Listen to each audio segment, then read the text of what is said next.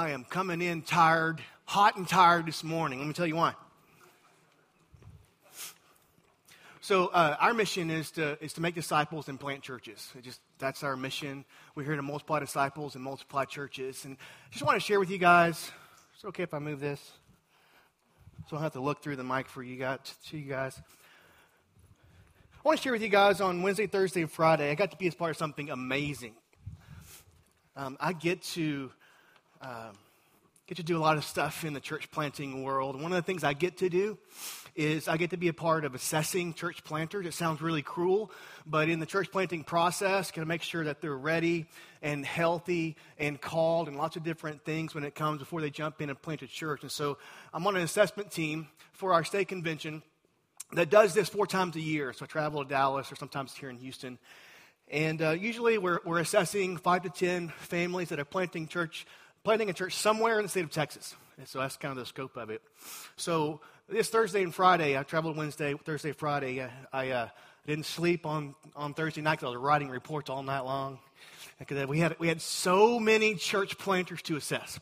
It was the largest church planting assessment in the nation in our convention ever.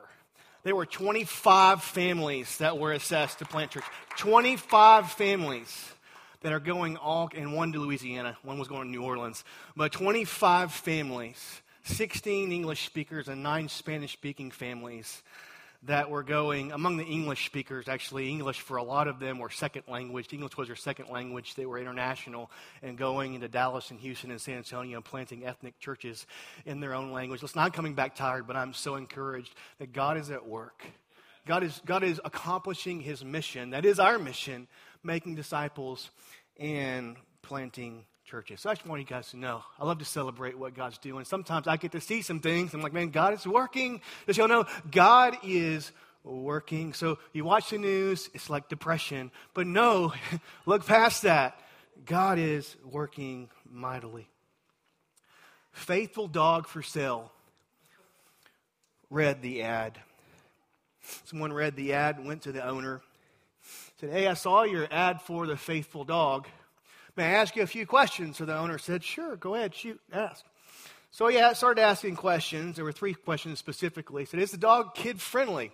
Said, yes, the dog is very kid friendly. What is the dog? Is the dog potty trained? Oh, yes, the dog is very potty trained. He's good in the house. He loves outside. He's just altogether a good dog. I said, Cool. Last thing, is he faithful? The owner says, Oh, yeah, he is so faithful. He keeps coming back. This is my fifth time to try to sell him. Pregnant pause. Okay, here's what I want you to hear. No matter how many times we sell out to God, He keeps coming back to us. Let that settle in.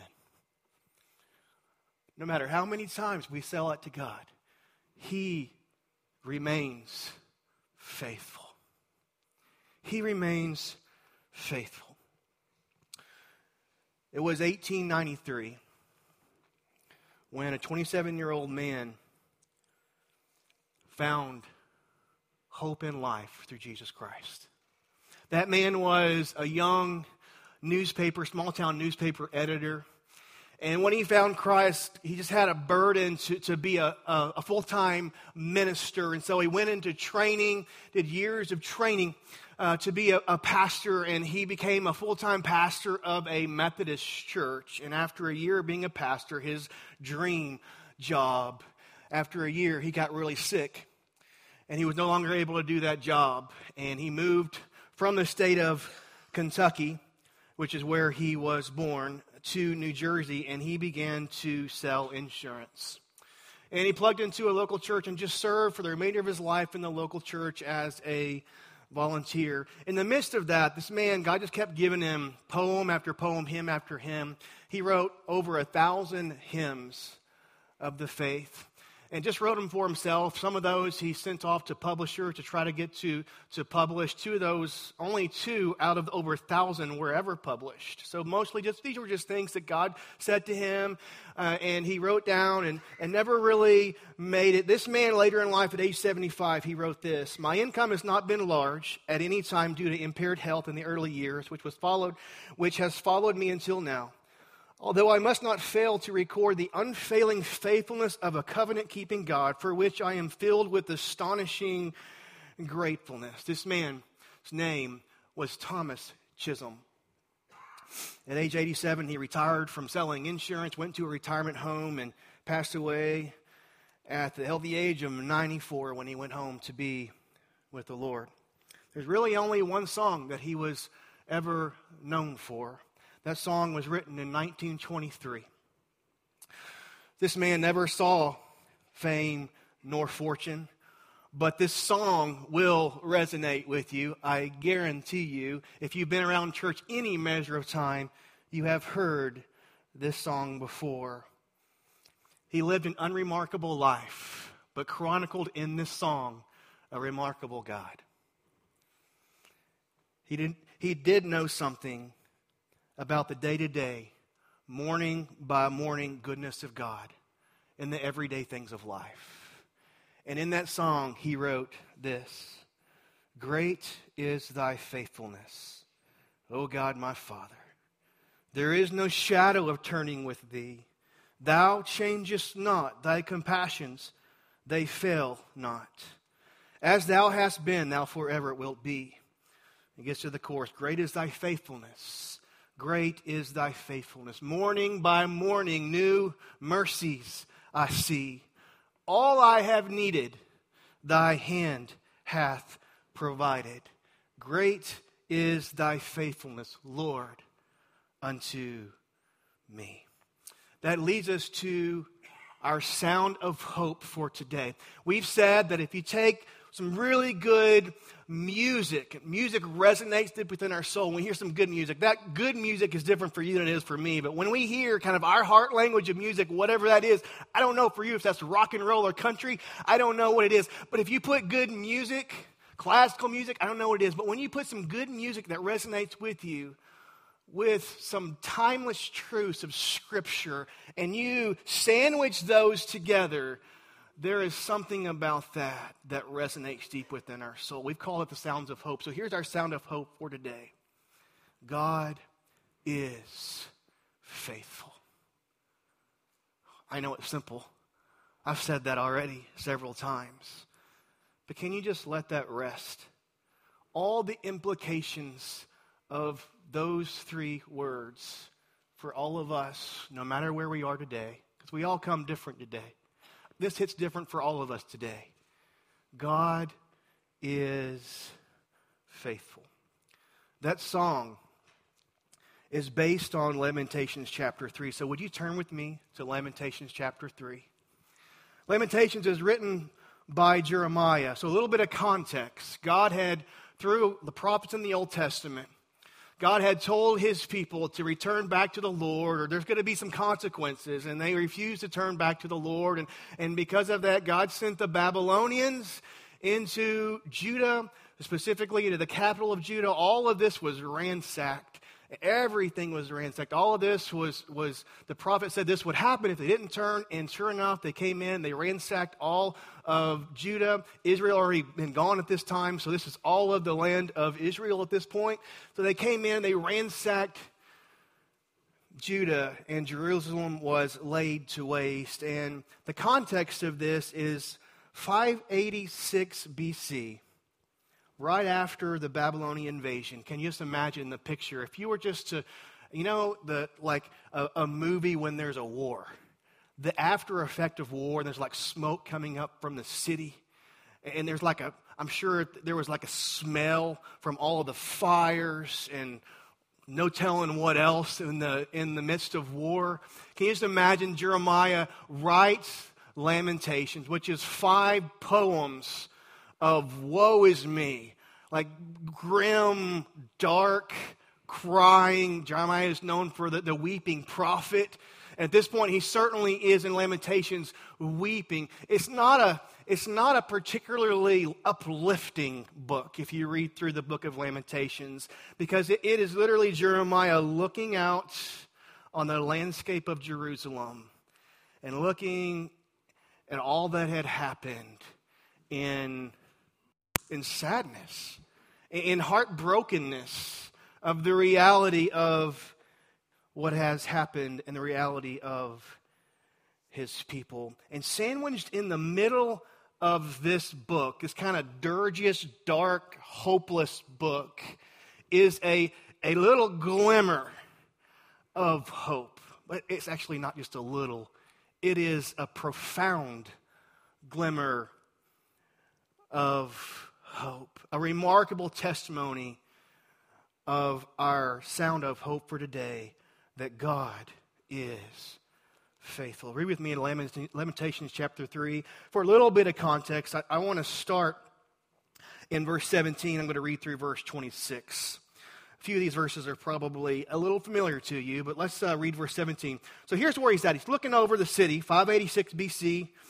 He says, I have been deprived of peace. I have forgotten what prosperity is. So I say, My splendor is gone, and all that I had hoped for from the Lord, all of it is gone.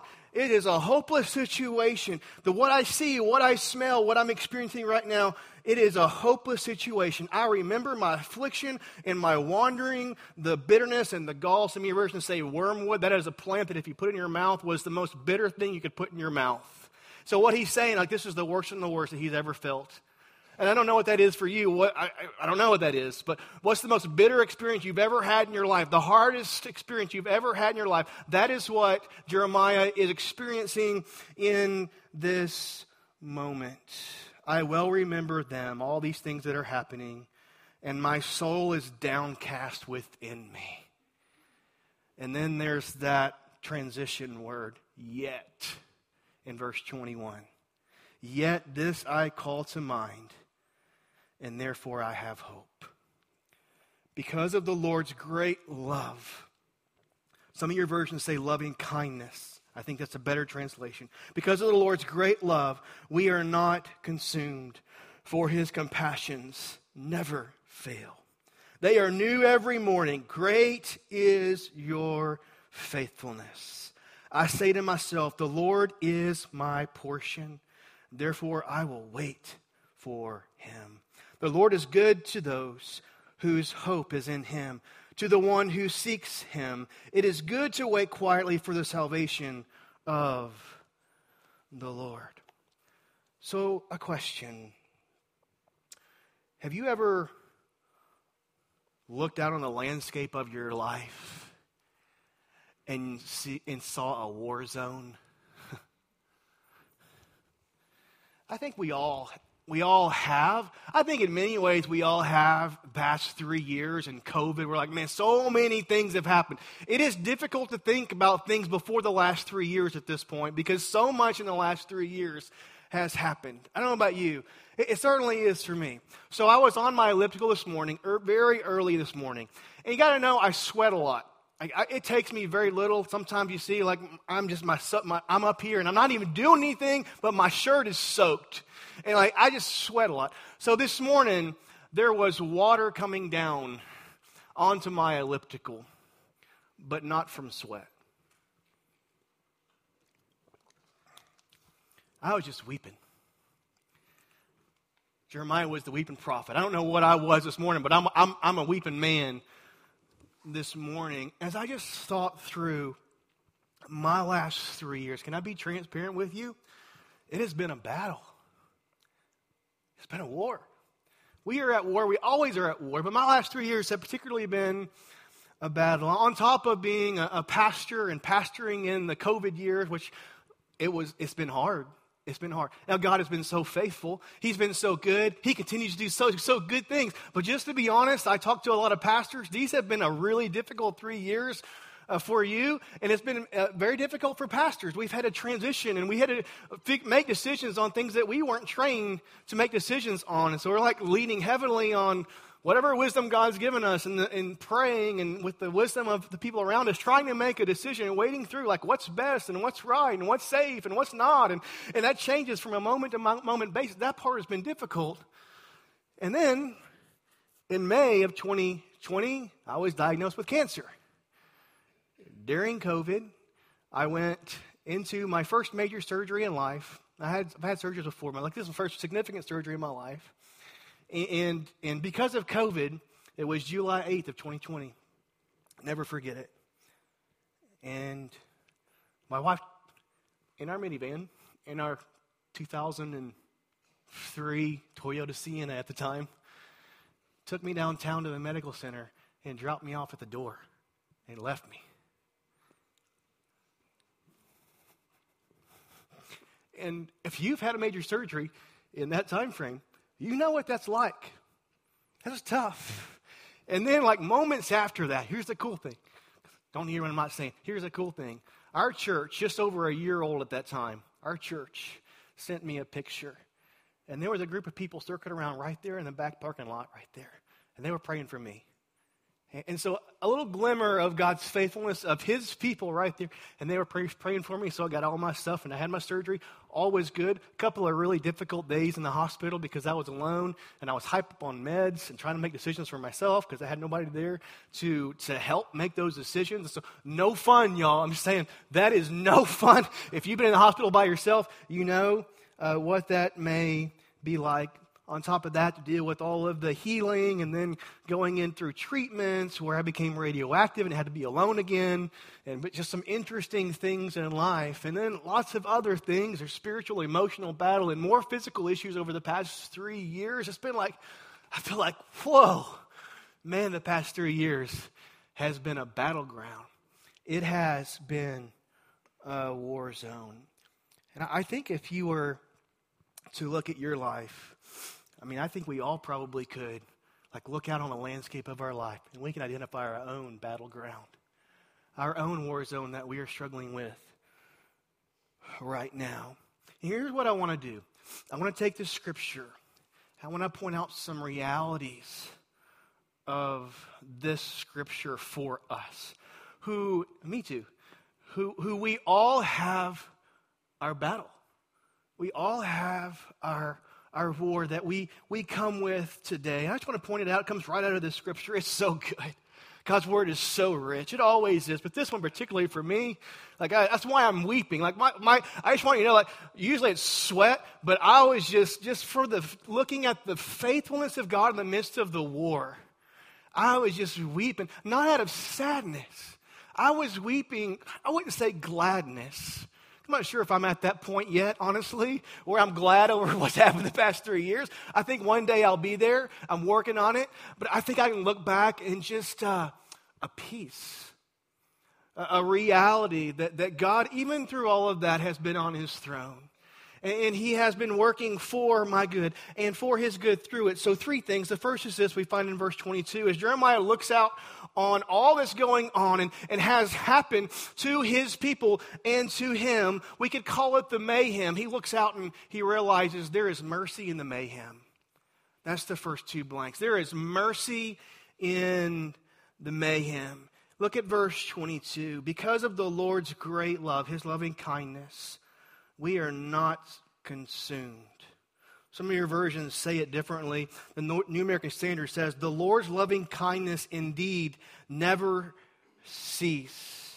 And then the next passage in, in the NIV says, For his compassions never fail. The New American Standard says, For his compassions never fail. The ESV says, His mercies never come to an end. There's two really important words here that I want to point out before I move on. The first is that word for loving kindness. This is this is the, the, the penultimate word for love in the Old Testament. It is the word hesed. Hesed. It's spelled chesed, but it's pronounced hesed. And it's the, that's the word for God's loving kindness. So, what is that? That's a love that remains constant regardless of the circumstances. That's what that means. It means that this kind of love is never contingent on the person being loved and what that he or she does or deserve. This is a love that remains constant no matter what. And so, what that says when it says, the steadfast love of the Lord never ceases, the ESV says, or the Lord's loving kindness indeed never cease, or what we're reading out of today, it says, Yet I call this to mind because the Lord's great love, we are not consumed. What that means for us is it doesn't matter how much we love God, it doesn't matter how, how we behave, it doesn't matter what we do, no matter what that is or what's happening in the world, God is faithful to love us. That's what Hesed means. He loves us with an unconditional love that never, ever ends. That's the love that God has for us. It's a Hesed love. But there's a second thing, his compassions, or the, the, the ESV says his mercies never fail. So his love never ends, and his mercies never fail. And that's the idea of, of faithfulness. How many times does, does someone mess up when that person is completely faithful? It only takes one mess up. And so, what, he, what, what God is saying through the prophet Jeremiah is, is this mercy, and it's that word for mercy is a, is a bigger word. In the New Testament, we split kind of the grace. Grace is receiving something that we don't deserve, and mercy is not receiving something that we do deserve. In the Old Testament, the Hebrew is a, is a simpler language, it doesn't have as much vocabulary.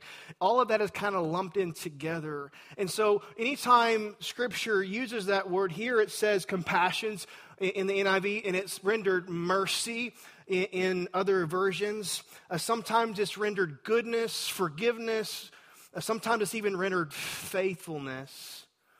But the core is that God, His love never ceases, and His mercy, all the good things that we need from Him, they never, ever fail.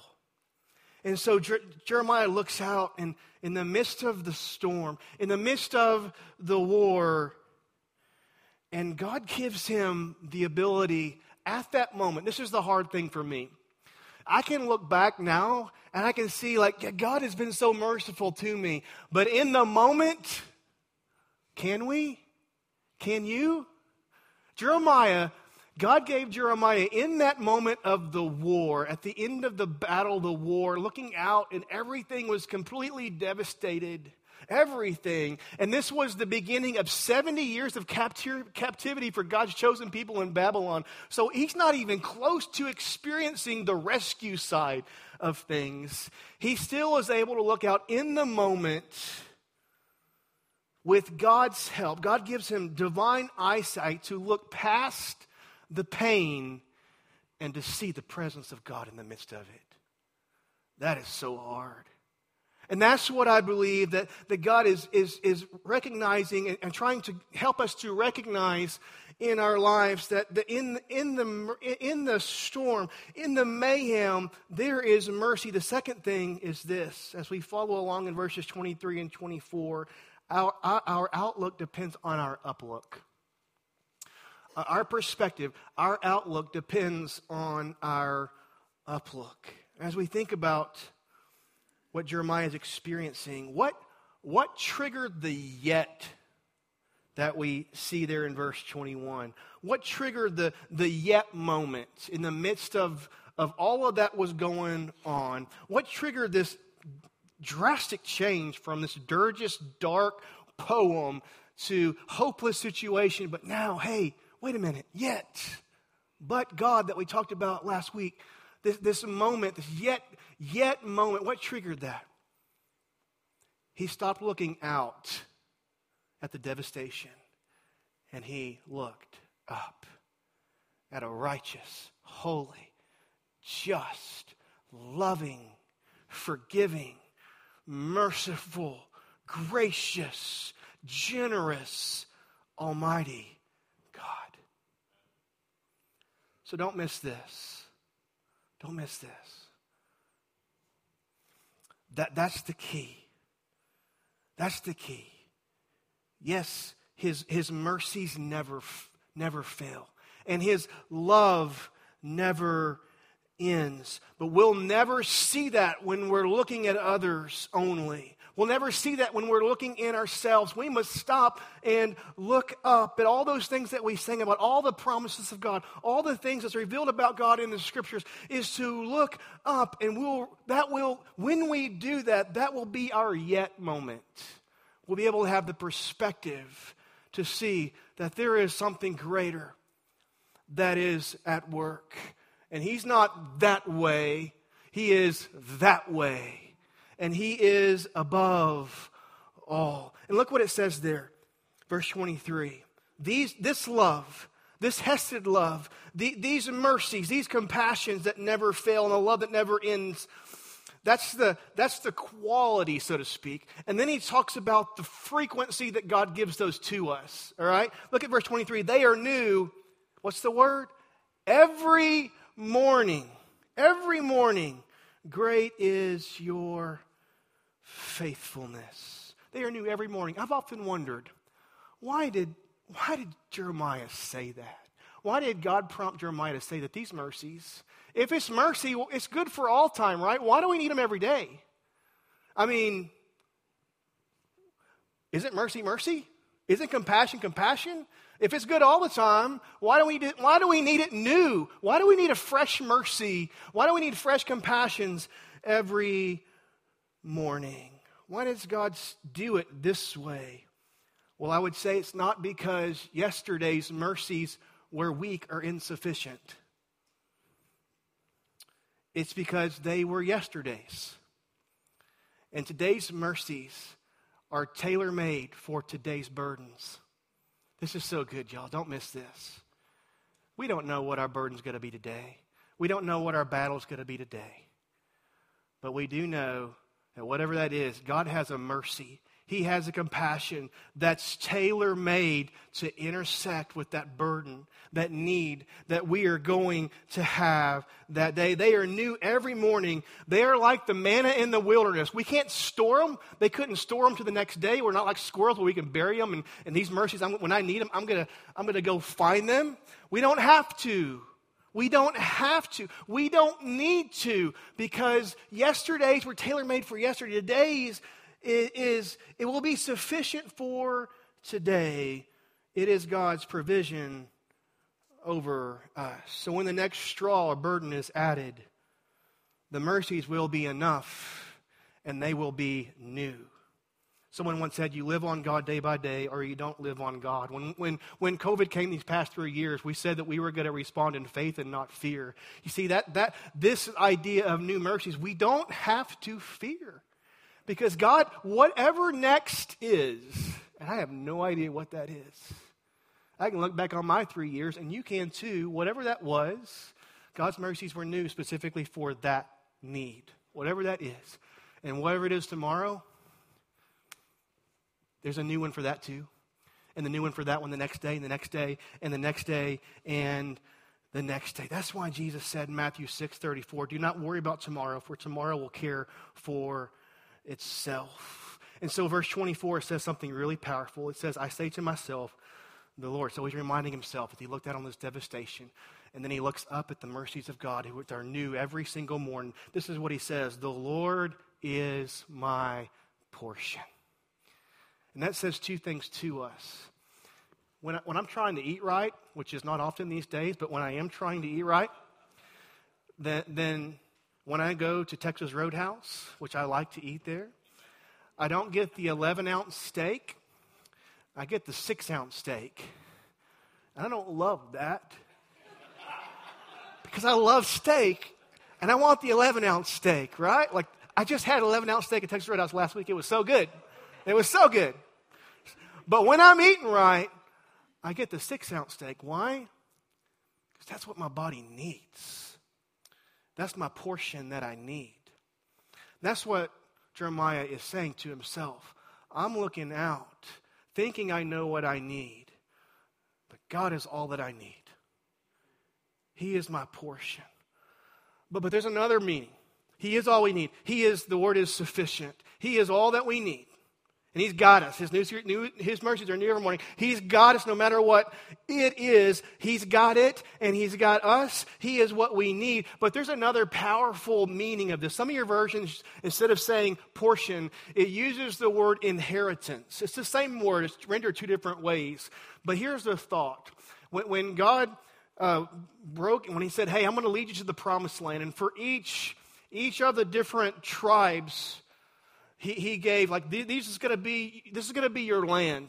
This is going to be your inheritance. When you get to the promised land this land is going to be yours right? And so they began they, they left bondage in egypt and they made this journey which ended up being longer than it was supposed to right because of their disobedience. But but god was leading them to what? The promised land which was their inheritance. And so when they when this said portion that's what they see. God has God is leading us. We're on this journey out of bondage, but God is leading us. He's in the process of leading us to something better. That's what portion means. Yes, He is sufficient. Yes, He is our portion. He is exactly what we need. But listen, hear this. When it says that, you need to hear this that God is leading you to something better. God is leading you to something better. And it's what we talked about last week. Listen, we're all just passing through. There is something so much better coming for us. God is our portion. He has already prepared a better place for us, a better body for us. I'm going to have hair, y'all. I talked about that last week. I'm going to have hair when I get there. There is a better place and so much better than we could ever comprehend. Missionary to China, Hudson Taylor, had this kind of trust in God's faithfulness that we're talking about he wrote in his journal Our Heavenly Father is a very experienced one. He knows very well what his children wake up with a good appetite. He, he knows very well that his children wake up with a good appetite every morning.